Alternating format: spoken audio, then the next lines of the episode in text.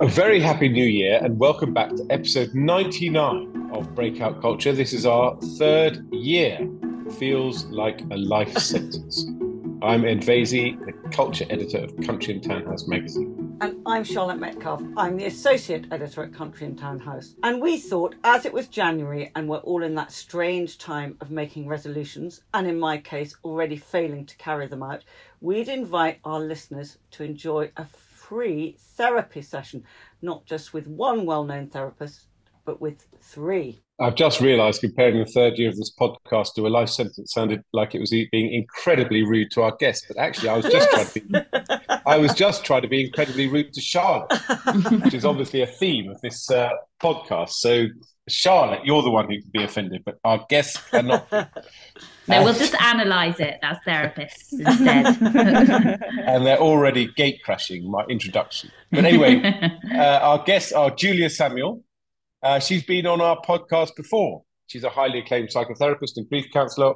She's the author of several books, including This Too Shall Pass, Grief Works, and Every Family Has a Story.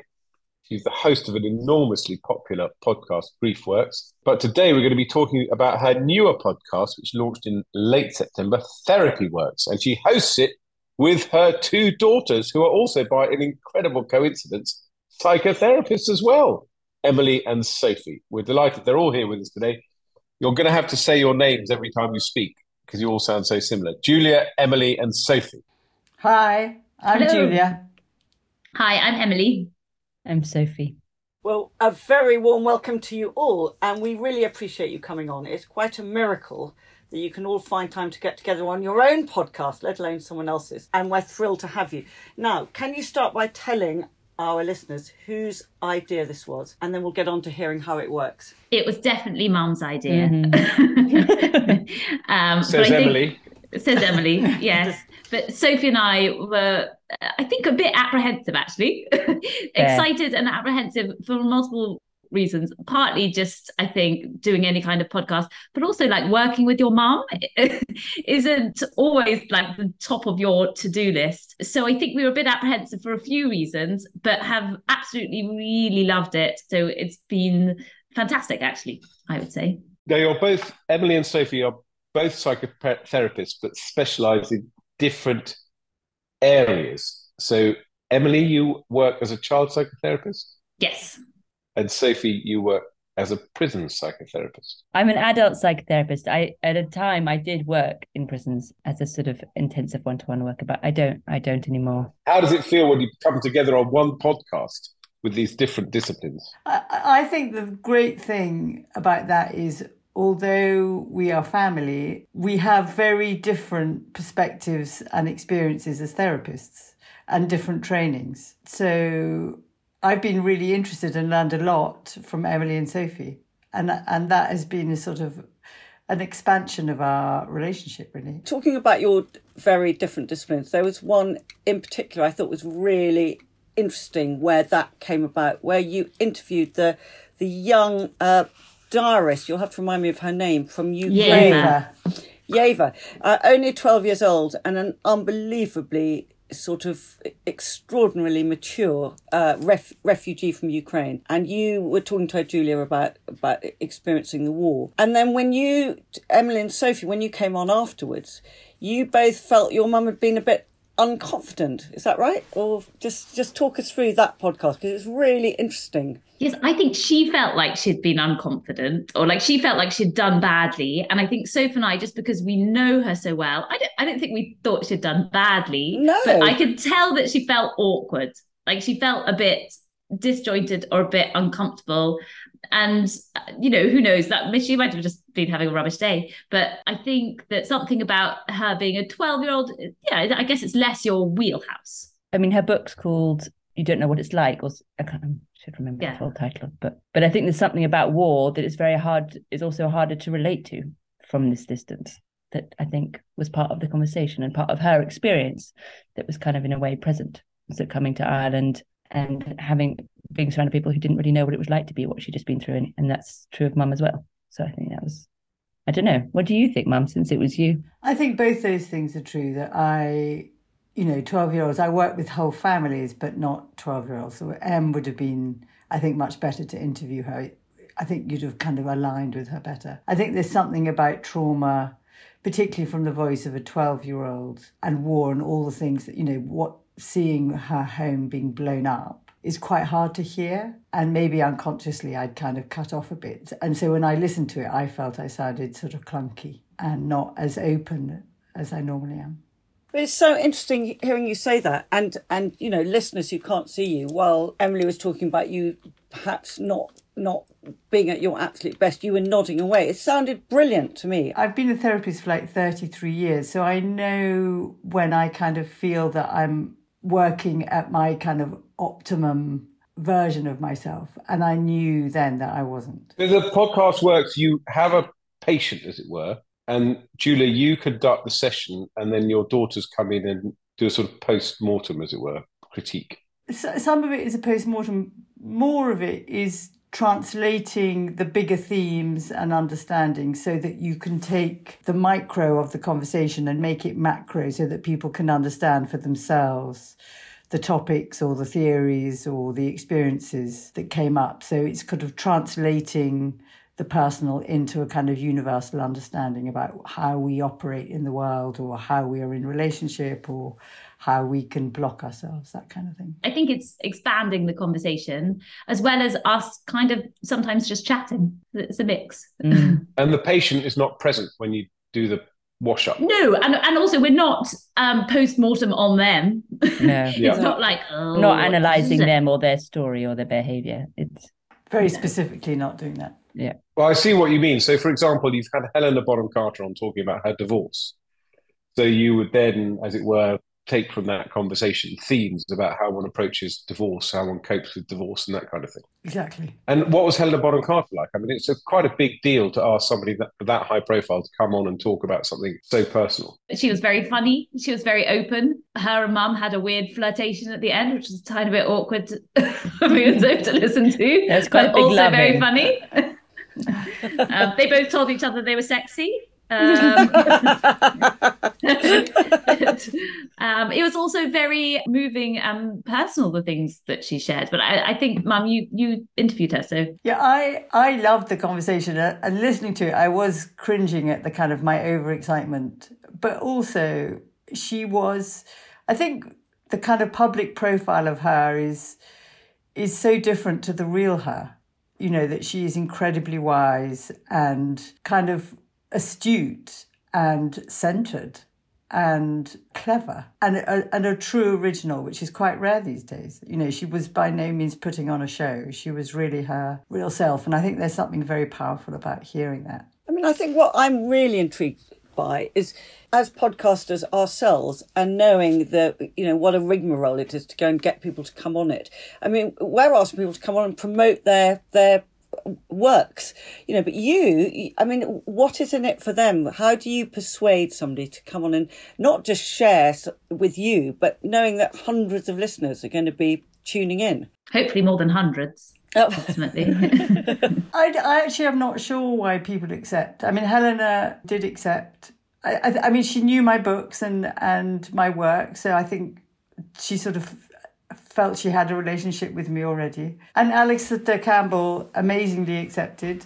Um, and he certainly doesn't need to promote anything since he's number one, one, two, three, and four, and five in all podcasts in the UK. so he's just generous. I think people are generous in wanting to share their understanding of themselves to help others to understand themselves. Mm. I, I, thought he was fabulous, by the way. I thought that's that's one I listened to, and you were all quite enthused at the quite uh, energized and enthused at the end of that. I felt very much so. Yeah, definitely. I think he was interesting to listen to, and also is very, you know, the, he speaks with such definitive certainness that I think that inevitably creates a, a big reaction when you're listening. Yeah, and he's incredibly open, isn't he, about everything? Mm, he's very courageous, isn't he, talking about the darker parts of his life as well as the successes. And I think it's very helpful, isn't it, when we sort of slightly burst the bubble of success and fame. Yeah. You know, I think it's very interesting in the podcast having a mixture of, I think there's pros of having both well known and and normal people part of the podcast because it I think for the well known people, it slightly bursts the sort of everything's perfect their life is easy image. And for those who are like you and me, just kind of living their lives, it kind of is it's very relatable to their experiences. So I think it's quite nice having a mixture of both. Yeah, I thought the other one who was very good on that was Rio Ferdinand's wife. She talked about being a step parent and her miscarriage.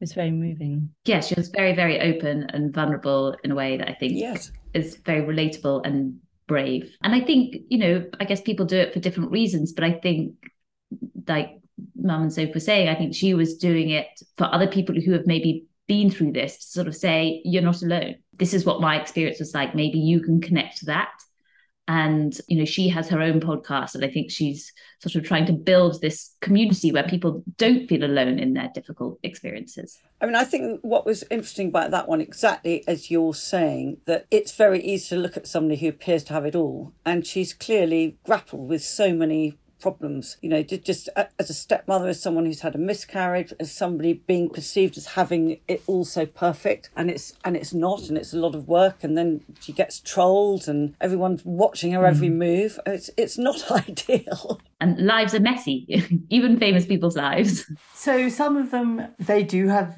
something that they want to promote and so they're kind of more likely to say yes and i think they're really interesting and have a kind of psychological perspective like richard e grant you know talking about grief obviously I, am known for grief so that is a natural fit and he's got his book a pocket full of happiness um, about the, the death of his wife joan. So there's a kind of alignment that really works there and I'm looking for diversity for different types of ways of how we live in the world so that people can have an understanding of their internal worlds by listening to other people talking about their internal worlds. And I think there's a lot that is misunderstood. I mean, I think one of the big aims of the podcast is there's a lot of awareness around mental health, but there isn't a lot of actual knowledge and actual understanding. And so I think hearing people talking about their experiences and then us kind of translating them does give people more grounded information that they can make informed understandings of themselves and, and how to help themselves and support themselves. I mean, one of my one of my big things is that people kind of conf- they'd be sort of self-diagnosed that if they're worried, they say they have an anxiety disorder or, you know, so that people can conflate a feeling with a, a psychological disorder. And I think that's very unhelpful.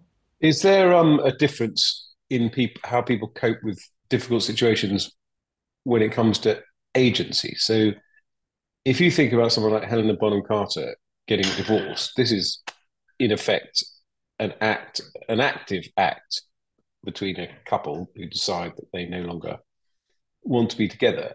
And you compare it to somebody like Claire Macbeth, whose child is severely injured in a, an accident and becomes a paraplegic. And this has happened to her, obviously not something she sought out in any shape or form. How did people cope?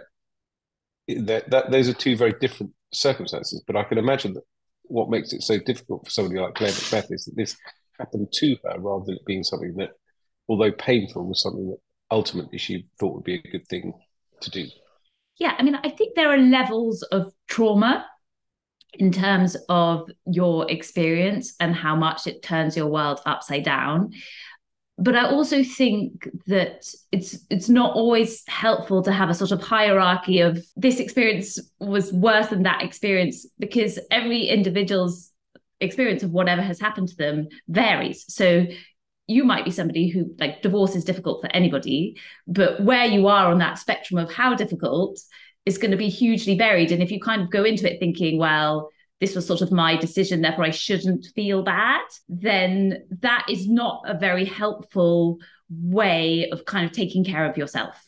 So I think a lot of what our message is is about whatever you feel, that's okay. There's not there's not a wrong feeling, there's not a should or a shouldn't feel but there are things that you can do with those feelings that might help. And I think claiming a sense of agency in whatever has happened to you is always a helpful psychological position. Working out the things that you can change and the things that you can't and the things that you can do i think can feel very um, empowering. And learning to let go of the things that you can't change can be a great relief. And that can be true of whatever the factors are that whatever the difficult experience you're you're going through so for instance claire macbeth when her son who was 13 was was hit by that car and was you know, paraplegic and, and would never speak again. She spent years processing that, of the trauma of it, the loss of it, the fury, the resentment, looking at other children who were the same age as her son and kind of finding it almost unbearable to be with them. But when she recognized that she could both be angry, that she could ask for support, and that she had to tell people what she needed because they couldn't guess, and also when she could surrender that she had no control, that in some way then freed her to come to terms with the loss of him as he was and enjoy more. I mean, she she never stopped loving him, but she could kind of navigate and embrace the new relationship she had with him more fully once she surrendered that she she had no control. And I think that is a very powerful the sort of paradox that is a very powerful understanding. How many years after the accident did you um, speak to her? Uh, it happened in 2003, didn't it? Em? Yeah, I think it was about 20 years, yeah. Gosh, so she'd been struggling for all that. Had, I mean, had she been having psychotherapy during that time? It wasn't through our conversation that she came to that understanding.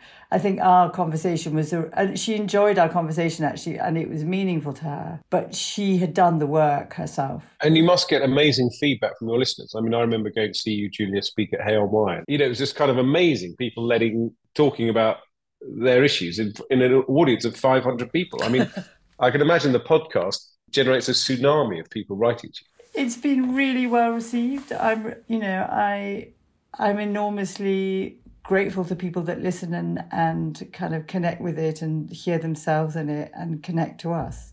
It's amazing how many subjects you've covered. I mean, just looking, if, if I look at the list of who you've had on, you know, you've had somebody dealing with, with telling their very kind of fundamentalist parents that they're gay. You've had somebody who's, you know, was appallingly sexually abused. Uh, tell us about that one, because that one was very interesting, because you, you said it was all about the, that, your sense of self getting so shattered.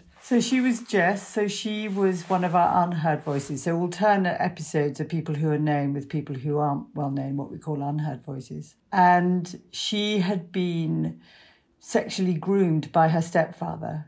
And it was only in retrospect that she recognized what was happening to her and her sister that turned her against her mother. And actually, that was one of the episodes where I felt like in the process of talking to me that she had insights and kind of new understandings. But what she recognized was that at the moment he started grooming her, her sort of blossoming sense of herself as a sexual being, as a kind of teenager, froze and was shattered because something she knew something had gone wrong in her development and that it it was like being stuck in amber in a way because she had until she could understand what had happened, until she could picture that she had been kind of shattered at that point.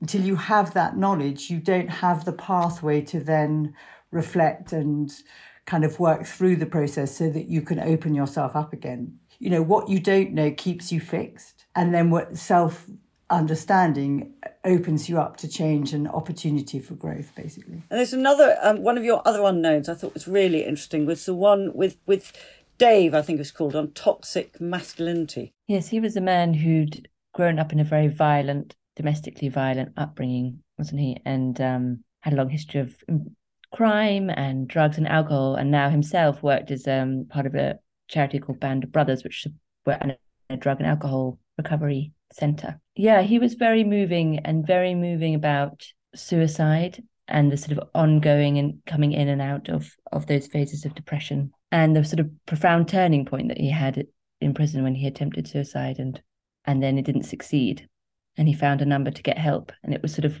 one of those moments that when i think often sometimes in therapy and and in change generally it's, it's so sometimes it's about timing about being ready being ready to make change because we sometimes we fight so hard to not live with what's true, not true with how we feel, not true of what happened in our story, not like something you know of what we feel. We resist it, and then that's until you really are at a moment where you're kind of ready to allow that to be true, or to feel it, or to confront it. Then we tend to be quite stuck in patterns. Yeah, I think readiness and also luck that there was somebody there who was able yeah. to listen and able to act and provide the support that he needed and that doesn't always happen but who did he call in that who, who did he call? there was a newspaper article written by a woman um, who supported sui- people who were who were suicidal. In prison, you uh, often get sort of in in prison magazines, as uh-huh. it were, and it was she'd written in that, and then he wrote to her. That's right. And then she responded straight away, and he got a letter back. And I think one of the things, you know, that sliding door thing, like Claire Macbeth's son, that terrible bad luck, completely random, out of the blue, devastating, life altering, terrible luck can happen. And also, out of the blue, good luck can happen. And that we don't really have control of either, but we need to kind of find a way of living with, with the outcome of both. Mm. I could, I'd love some good luck. if you if you're Richard E. Grant, he believes he makes his luck. He manifests it and kind of moves towards it, believing in it. And he believes that really influences the luck that he has. It isn't necessarily just out of the blue, it's made. I was just going to ask Julia and Emily and Sophie what they think about manifestation, which is the, the, sort of bit of a buzzword, isn't it? I think that it is a very helpful concept for some people to feel like they have some sort of control over what happens in their lives. And then for other people, I think it's just a bit woo woo, annoying. Like, why is, you know, what like that's ridiculous. But I think there's truth to that if you believe that positive things will happen, then you're sort of putting positive things out in the world and that can create a positive cycle. And yet there can also be out of the bolt terrible things that happen that you don't have any control over. So Mm. It's a very therapist answer, and it's, it's not not black and white. Yes, I think intentions and attention matters, doesn't it? You know, um, what you pay attention to in your life and what your intentions are in life, I think, can then change the kind of interactions you have, or what you, you know. One of the things that's kind of shown to be very helpful is saying gratitudes on a daily or in a weekly basis, and part of what that is is just paying attention to what is good in your life, which then changes how you feel about your life, which then might give you more positive feelings to go and do more stuff you know and they're often you know if you look at brain scanning of people with depression one of the things you notice is they pay much more attention to negative data. So there's sort of i think there's a truth or i would think of it as there's a truth in sort of intention and and sort of attention can make a difference to the things that happen but it's not no one has control. And the, the bit i would add and i completely agree with, with both of you is the research shows like musicians or sportsmen that they can practice in their minds without the instrument without the the ball and that we our brain is habit forming loop loop wanting pathways for looping feedback for feedback loops. And so that if you're wanting to change your behavior in response to a particular situation by playing a movie of how you would like to be in your mind and bringing with it your kind of emotion and even your kind of body posture when you and rehearsing it mentally. Then when you go into that situation your body is primed and more likely to respond to that because you've pictured it already. So, I mean, you can use that for difficult family occasions, you can use it for difficult speeches or kind of presentations, for all sorts of things that if you, say, when people, for instance, I mean, in my world to do with grief, I'm laughing, which is a bit sick, but I suggest that, so going to the funeral, say, I always say go to the church, go to the place in the church where you're going to sit, walk around the church, imagine what it's going to be like, what you're going to see. So that can prepare you psychologically for when you walk in on the day of the funeral and you're not so overwhelmed. As a family, first of all, do you counsel each other a lot? And also, your two other siblings, Natasha and Benjamin, have they got anything to do with psychotherapy? Um, we don't counsel each other. I think we talk a lot to each other. We have a very active family WhatsApp. And then Natasha and Benj, ooh, they are I guess have you know everyone in our family knows about therapy. I guess the language of therapy is very common, but I think no, they wouldn't want to sort of come on our podcast. I think it's fair to say.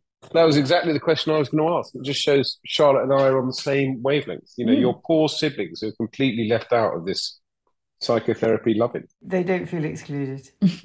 I mean, they're they're in very different world. I was going to ask, well, what Christmas was like, because obviously, uh, you know, it's freighted with meaning when Julia opens the door and says, "How are you?" Exactly. Yeah. No, we all sit round in a circle, and then we have a listening stick that we take it in turns. no, it's like the same as every other Christmas where like somebody cries, somebody mum burns the turkey, uh, everyone eats too much food and falls asleep in front of the telly. With a few nice moments. Yes, and lovely moments. Yeah, sorry, sorry, and lovely moments. And some lovely moments. But you are a very functional family. I mean, you can tell on your podcast that you do seriously get on incredibly well. And if you have a comment, no one's getting offended by some positive feedback. You know I mean? you know, I mean, it's so easy in families. You say one thing, what do you mean? What do you mean? And you can get, especially around Christmas time when things are a bit fraught, people can get very upset by the slightest comment about his shirt or something. I don't want anyone to think that we don't have those moments where we snap each other or walk on eggshells around each other, or we haven't had phases in life where we haven't got on with each other because we've had all of those things. And where I've been unbelievably annoying and got it wrong and said terrible annoying. things. yeah. and said terrible. I think one of them came out in the podcast, one of the terrible, one of the many terrible things I've said in my time. Which was what? Yeah. Ah, oh, I'm I TED Talks. Luckily, I can't remember. Do you want me to remind you? yes, go on, go on, remind me. No, go on. You don't need it on two podcasts. We fight like every family, but we we also make up after the fight and we all annoy each other and we have quite a lot of fun. Do you have a family rule for how to stop sulking and make it up very quickly? Do you have a method for doing that?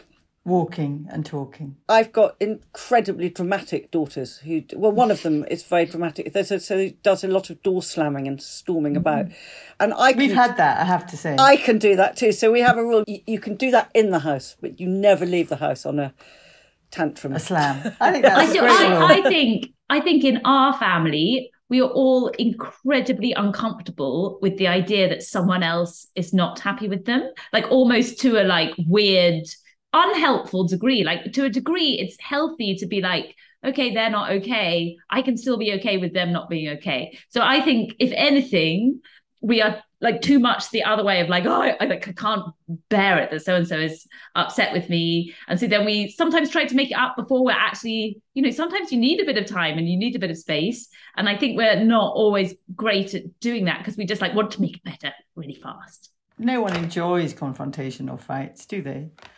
I mean some people are more argumentative than others. I, I mean in every family has a story in my kind of 12 touchstones for the well-being of family. What I talked about was to be able to fight productively. You know, where you love most, you fight most, you hurt most, you're going to make your biggest mistakes. And you, the big thing is rupture where you fight, but repair. So, like you, your rule about don't leave the house on a door slam is like you come and repair. And sometimes the repair can take five minutes because someone's just lost it over nothing. But sometimes the repair can take, you're not really calm for two or three days. And mm. I think mm. what Em and Sophie talking about is that I think modelled mainly by me is I always wanted to make it better too quickly.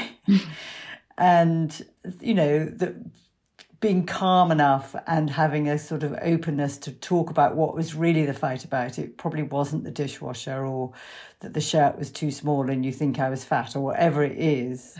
it's normally about something else and it's often about love and attention mm. um, in a family. And there's a kind of sense of not being seen as you are or being misunderstood or being hurt and that that what is what needs kind of repairing and understanding. And then through that you can often feel closer. I mean some of our biggest fights i think we've often felt closest afterwards actually although at the time they were pretty pretty bad well i think that's a wonderful way to start the new year to listen to all of you talking i mean i've learnt a lot just from listening to you. And you are wonderfully inspirational to listen to on your podcast. So um, thank you very much for coming on and talking to us all about it. Thank you, Charlotte and Ed, very much for inviting us.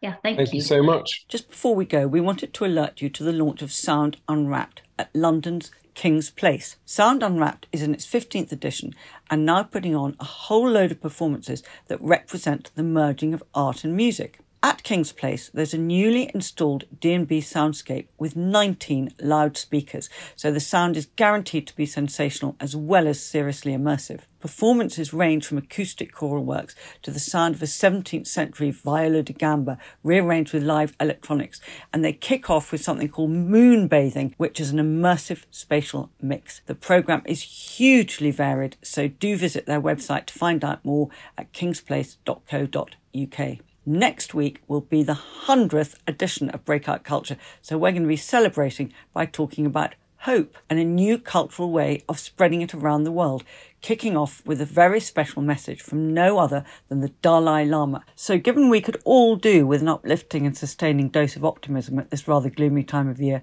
don't fail to tune in. That's almost all we've got time for this week. As usual, you can find us at countryandtownhouse.com. You'll find the latest digital edition of the magazine there, as well as our sister podcast, House Guest with Carol Annette, who talks to some of the most fascinating and influential names in interior design. We love your feedback, so we want to hear from you if there's something you'd like to hear us profiling. Please leave a comment or email us on charlotte at countryandtownhouse.co.uk. See you next week.